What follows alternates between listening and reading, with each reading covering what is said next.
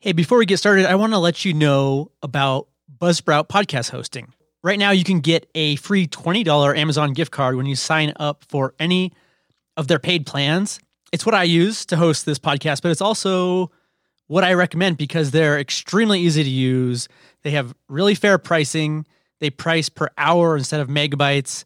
There, it's free to start, so you get up to 90 days for free if you want. Customer support is really quick and awesome. You get a nice website player that you can embed. You get a, a nice website as well.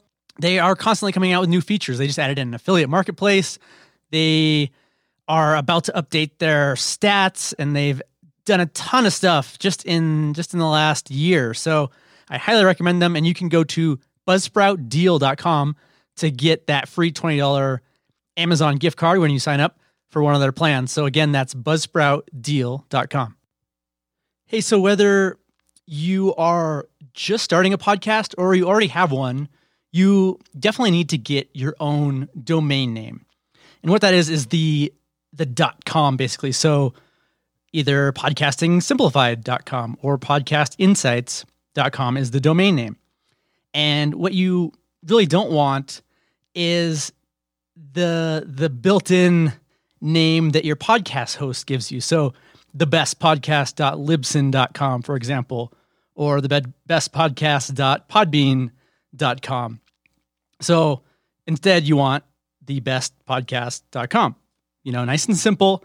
And not only is the second version easier to remember and share, it's easier to say, and you're not also promoting another company that you probably are already paying in the process. So I think it's it costs about ten dollars a year to get a domain name, so not a lot of cost, and it's uh, it's pretty easy to set up too. So a quick note though, you can't actually register your podcast name in iTunes or Spotify or platforms like that. So you'll want to get a domain name to really own that that name and that space.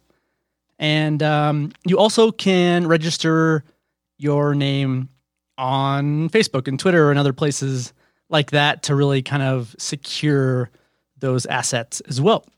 Now, we'll walk through a few um, a few ways to register a domain name, and then at the end, I'm actually going to highlight some tips for choosing a podcast domain name that you'll want to definitely stay for. So let's get into it. The first way to register a domain name is with a company called Namecheap. They're the one I recommend. There's uh, they're called a domain registrar, and there's actually lots of these. There's Hover, there's GoDaddy's a common one that you may have heard of. There's Name.com, who happens to be based here in Colorado where I live, so I I tend to use them. But I really like Namecheap, and then I actually have a, a whole blog post on this as well, so I'll leave it in the show description, and you can check out all this stuff in written form. I have some some images in there as well, so be sure and check that out too. But what you do is go to Namecheap.com and you'll see uh, just a search bar, and then you type in your the name that you want. If it's available, you just click add to cart, and then yeah, you can continue there is an option though that I want to highlight that you I make sure you add. It's called WhoisGuard. It's it's basically WHOIS privacy. So when you register a domain name, your public or your your name, phone number, and address are listed with that name. And if you don't add this who is guard, WHOIS privacy, then that info is public and you'll tend to get a lot of spam calls and mail and stuff. And it's people people basically trying to scam you is what I find happens a lot. So I recommend just adding that. And with Namecheap, it's actually free, at least for the first year. And otherwise, it's only a few dollars a year to add it to avoid those uh, annoying phone calls and mail. So real, you know, snail mail. So I highly recommend adding that and, you know, continue through the through the process, create an account and pay and you'll be all set up. But you will need to change something called DNS settings to point to your podcast hosting company. So they'll have instructions on how to do that. There's usually a uh, CNAME setting that you just point to your .buzzsprout.com domain name. And then when you say the best podcast.com, it actually points to that location kind of behind the scenes. Don't you don't need to worry about how all that works. Just know that there's just one little little setting that you have to set up.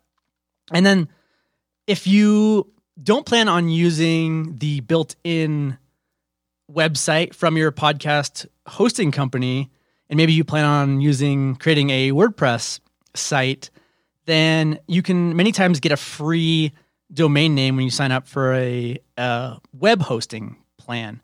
And so I recommend Bluehost for this.